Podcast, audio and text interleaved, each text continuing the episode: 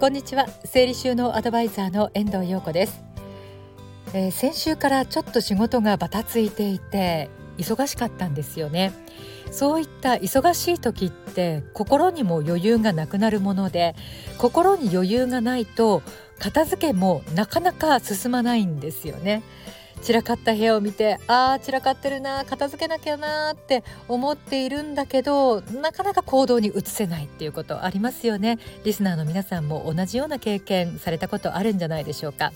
そこで今回は、片付けを先延ばしにしてしまう心理に打ち勝つにはどうすればいいのか、このことについてご紹介しますね。皆さんも散らかった部屋を見て心がざわざわしてしまう、他にも使いにくいとか居心地が悪いなと感じていても、なんとなく先延ばしにしてしまうっていうことありますよね。そういった心理が働くわけは、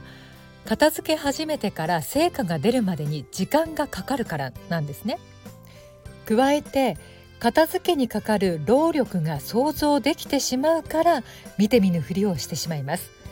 時には出したものを元に戻す、そのたったいちびょうで済むと分かっている片付けですら、あーめんどくさい、しんどいと思ってしまうから厄介ですよね。片付けを先延ばしにしない方法は大きくふたつあります。ひとつめは期限を設けること。いついつまでに片付けると具体的な日時を決めることが大事なんですね。例えばリビングを片付けるって決めるよりも、日曜日までにリビングを片付けるっていうふうに具体的に決めてあげると、期日を守らなきゃっていう責任が出てきます。これは私自身に課す場合だけではなくて、家族に対してお願いをするときも日時を必ず決めるようにしていますね。片付けなさいって言ったところで、片付けなさいって言うと今すぐに取り組まなくちゃいけない行為になってしまいますが、いついつまでに片付けてくれるのっていうふうに相手に期限を決めさせる。そうすることによって、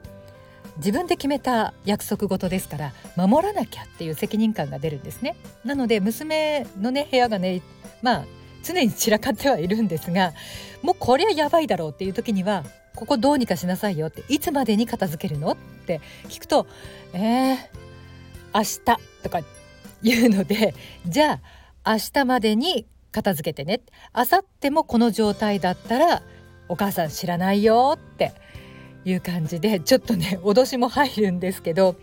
必ず娘に期日を、えー、決めさせるっていう風にしていますね。で、あの言葉で出したりとか頭で、ね、あの考えるだけではなく、メモに書いていつも見えるところに貼っておくと、頭で考えるより効果が出やすいので、あの私はですね、やらないといけないこととかやっておきたいこと、忘れそうなことっていうのは必ず手帳に書き留めています。まあ、手帳だけではなく、まあ、場合によってはスマホにねメモを、えー、することもあるんですけれども、何かしらちゃんと自分で確認できるものっていうのを用意するようにしています。さらに自分で決めた約束を自分だけで終わらせずに、周りのみんなに伝えるっていうのもポイントですね。家族や友人など第三者に公言することで、自分の中でより守らなくてはいけないこととして認識します。ダイエットと一緒ですよね。自分だけでよしダイエットしようって思うと心が折れてしまうこともあるんですが、周りに私はダイエットしますって公言してしまうと、守らないといけない、痩せなくちゃいけないっていうふうに思いますよね。そしてふたつめは、息抜きしなければ成果は出ないということです。片付けは常に判断を強いられる作業です。もう頭がね疲れてしまうんですよね。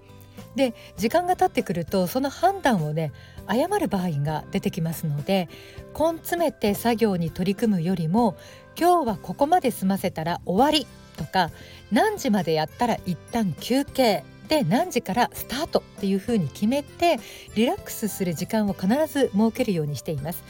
その時は一切片付けについて考えず、視野にも入れず、自分が楽しいとか幸せだなって感じることを行って脳をリセットさせる。で、判断能力と体力、気力を復活させるというわけですね。勉強なども同じなんですが、徹夜で勉強するよりもしっかりと睡眠をとった方が翌日のテストの結果がいいと言われるのと一緒ですよね。あとお腹が空いていても判断が鈍るそうなので、飴を舐めながら作業に取り組んでもいいかもしれません。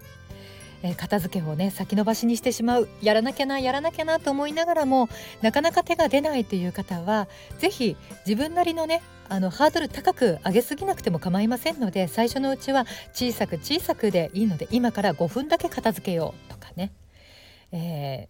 今日はこの引き出し一つから始めようとか、そういったこう小さな枠の中でで構いませんので、少しずつ片付ける時間っていうのを自分なりに決めてみてはいかがでしょうか。それではまた次回。